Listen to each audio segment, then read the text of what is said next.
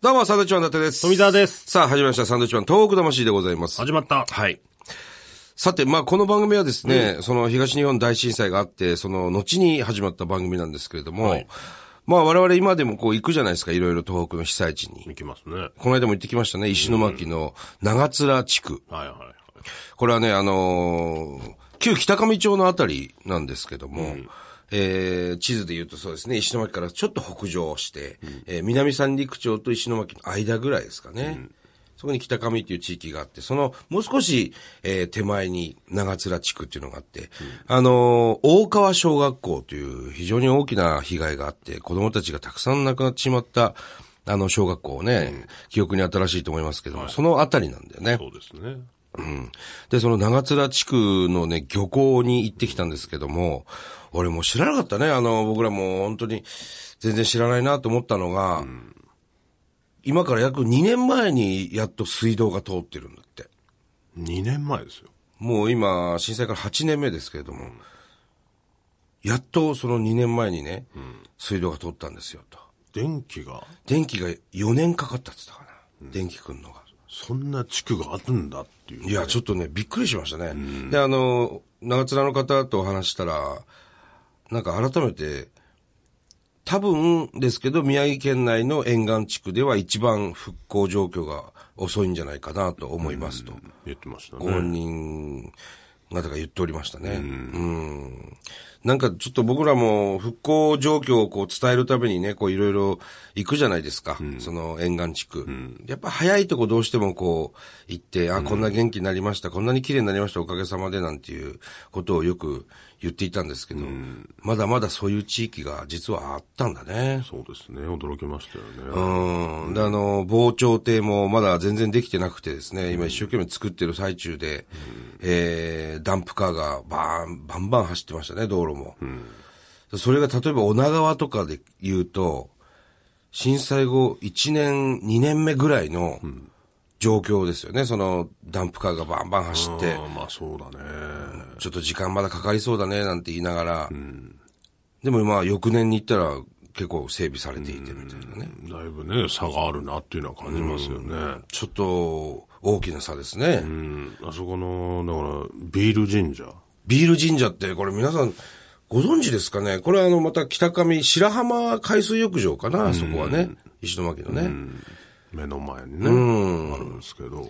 日本酒を、えー、その地域で採れた田んぼのお米を使った日本酒をお供え物として、その神社に奉納してたんですけど、なんかすごく不作だったと。その年。ほんであの、お米が取れなかったんだよね。その時期があって。その時期。ほんで、いつも日本酒を奉納してたんですけど、日本酒が作れなくなって、麦の、麦のおお酒、要するにビール、爆酒を日本酒の代わりに、備え、お供えさせてもらったら、ものすごく豊作だったと。で、そこからずっとこう、ビールになったんだよね。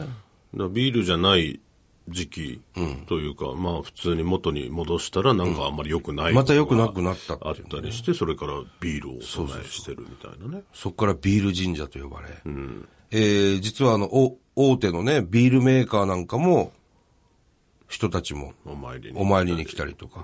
で、それがもう海水浴場とか海の目の前にある神社で、まあもちろん津波でね、全壊したわけですよ。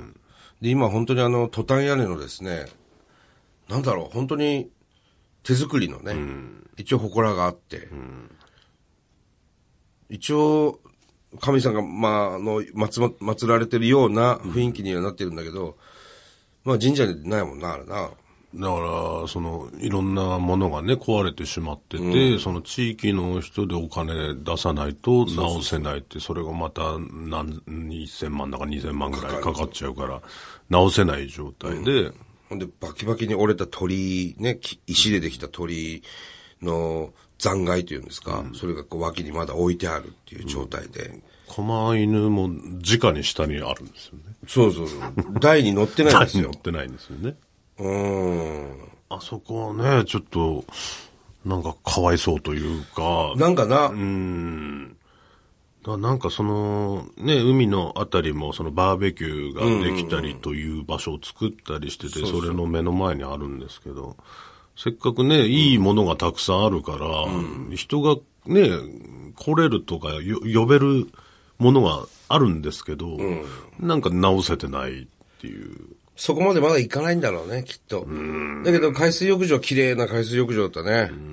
で、そこは防潮堤もしっかりできていて、で、ば、あの、バーベキュー会場もあって、えー今年からもオープンはしていて、えー4500人の観光客が海水浴にね、来てくれたみたいです。すごいあの、遠浅でね、波も穏やかで、いい海水浴場なんですけど、なんか穴場な感じですよね。あそうそうそうそう。その本当に目の前にある神社がそういう状況なんだな。うんだから、どっかのね、ビール会社の人直してくんねえかなと思ってね、あそこうんっていう話してるんですけど、まあ我々、実は大きなビール会社のウーロン茶をね、コマーシャルさせていただいてるんでね、そっちにちょっと話してみようかなって。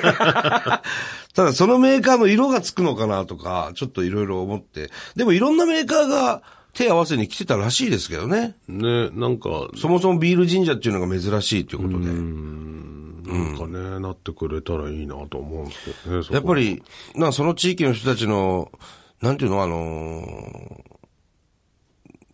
神社、そういう、地元の神社みたいな。そうですね。それで結構ね、あの、大きな神社だったらしいですよ。うん、だからなんか、ね、ああいうところってうまくやればもっと人が来るのに、なんかアピールベタみたいなところがあるから、ね、東北人の気質ですよ、それがね。なんかね、ビール神社なんとかなってほしいな。お前が結構そういうの言うの珍しいね、ビール神社、ずっと言ってるな。うん、なんかもったいないんだよね。本当に遠くこう見てると、はいはいもっとこう宣伝うまくすれば、いっぱい盛り上がりそうなところがいっぱいあるのに。いわゆっるていのがねもう少し、やれば跳ねるのにな、みたいなね。うんやり方そうそうそうそう。なんですよね。まあちょっとそこは動きましょうよ、ちょっとなんか。うんあとは、その、なんだろう。伊達さんがいたじゃないですか、あの辺に。僕にね、うり二つの人がね、いるっていう話は聞いてたのよ、その、ええ俺の僕目撃情報が本当に相次いでいたから、俺を見たと。オープンカー乗ってる雑さん見ましたよっていうメールがすごくね、来てたりと言かわれてました、ね僕のブログのコメントにもあったりとか、いや、この間目あったのになんで無視したんですかとか いやいや、俺いいないんですけど、っていうのがあったんで、結構ね。うん。で、その、犯人と。 3人って言うとあれです けどね。その噂の正体と、えー、面、ご面会してきましたけどね。うんまあまあ、ブログ見ていただいたら写真なんかも載ってますんでね。そうですね。漁師さん。漁師さんでした。その、しかも長津地区っていうさっき言った、復興が特に遅れている地域のね。だからそういう、いろんなね、見に行いや、誰で人呼ぼうとしてるの 別にあの人見せ物じゃないです。タレントさんじゃないからい。や、でもあそこに行けば会えるわけじゃないですか。まあまあいるでしょうね。石巻きっの伊達ちゃんに会えるわけじゃないですとか。はいはいはいはい。でそういうのもうまく使ってね、あの辺盛り上がってくれたらなって思いますよ、でも。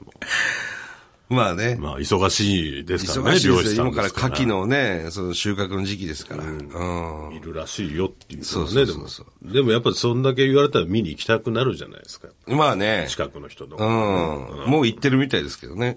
なんかね。あ、行ってんですかブログのコメントにありました。昨日見てきましたみたいな 失礼ですからね、その人を。ええ。でも盛り上げるためにはね、まあまあまあ、そう、そそううですいけうど。こともね、あった方がいいわけですはから。い。で、まあその話もそうですけど、その大川小学校にね、まあ何度も目の前を通ってはいたんですが、車で。どうも、なんか僕らまだ、その、実際降りて、その小学校の前に行って、手合わせる、まあ喧嘩台とかもあるんですけども、そこに行けなかったんです今までずっと、その何十回も前を通っていて。まあ、たくさんの子供とか先生もね、亡くなってますんでね。そうそうそう。で、ついこの間ね、あのー本当の目の前を通ったわけです。見える、あ、あそこが大川小学校だねっていう道路はよく通ってたんですけど、本当に小学校の目の前、校門の目の前をバス、うちのロケバスが通るってなって、で、ちょっと止めてもらって、これ、今なんかこう、手合わせに行く機会なのかなって思って、で、バス止めてもらってね、手合わせに行ったんですけど、やっぱりあの、よく報道で見るような、あの、小学校ですよね、いわゆる大川小学校。もう、中身も丸見えなんですね。教室も見えるし、本当に子供たちが遊んでいた、暮らしていた、あの、学校が丸見えなわけですよ。ただその天井から何から全部、もう、なんて言うんだろうな、その、要するに海に浸かっていたような感じになっていて、ああ、もう丸、丸ごとその波が来て飲まれたんだっていうのはすぐわかるんだよね。うんたくさんあの、バスも止まっててですね、いろんな全国から、えー、まあ震災以降として残すことになったということで、まあ手を合わすこところもあるので、いろんな方来られてましたけどね、その語り部さんの話とかもいろいろ聞いてる方いましたけどね。うん。やっぱいろいろこう思うところありますね、僕らも小学校の子供がいるということもあるし。まあそうですね。まあでもほら、この間あの、大川小学校のその、亡くなったお子さんのお父さんと、いろいろお話しする機会ありましたけど、その小学校の見方をね、あの、とても悲しい一方の見方で、だけじゃなく、子供たちが元気に遊んでたところなんだっていうふうに見てほしいっていうふうにおっしゃってましたね。なんか親側からするとね、ちょっと辛い場所ですけど、子供たちからしてみれば、そこで遊んでた場そう所というね、楽しかった場所っていうのがあるから、子供が残してほしいっていうそうそう話でしたからね。ね。だからそういう目で見るとまた違った学、その大川小学校の見方もあるのかなと思いましたね。まあでも、なんか暗いんだよね。あそこ、こう山に囲まれてというか、うんちょっとドヨンってしてる感じがするんだよね。だからその辺も、もう少し楽しい子供たちの、その、過ごしていた暮らしがわかるような演出をしてもいいのかなってちょっと思ったんですけどね。どうなんだろうね。そんなこと言ったらあれなのかもしれないけど。ねいろんな意見あるでしょうからね。難しいかもしれないですけど。ね。またちょっと、行きましょう。あそこは。だから、なんだろう、そこじゃなくても、隣に何か作るとか、資料館的なね、そうだいなのがあってもいいのかもしれないですよね。そういう資料館がないんだよね。大船渡にあったかな。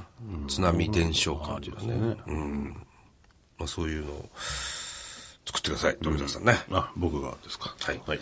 はいさあ、えー、この番組では東日本大震災に対するあなたのメッセージを受け続けます。はい。はがきの方は、郵便番号100-8439、日本放送サンドイッチマンのトーク魂まで。はい。それではまた来週です。バイビーさよなら。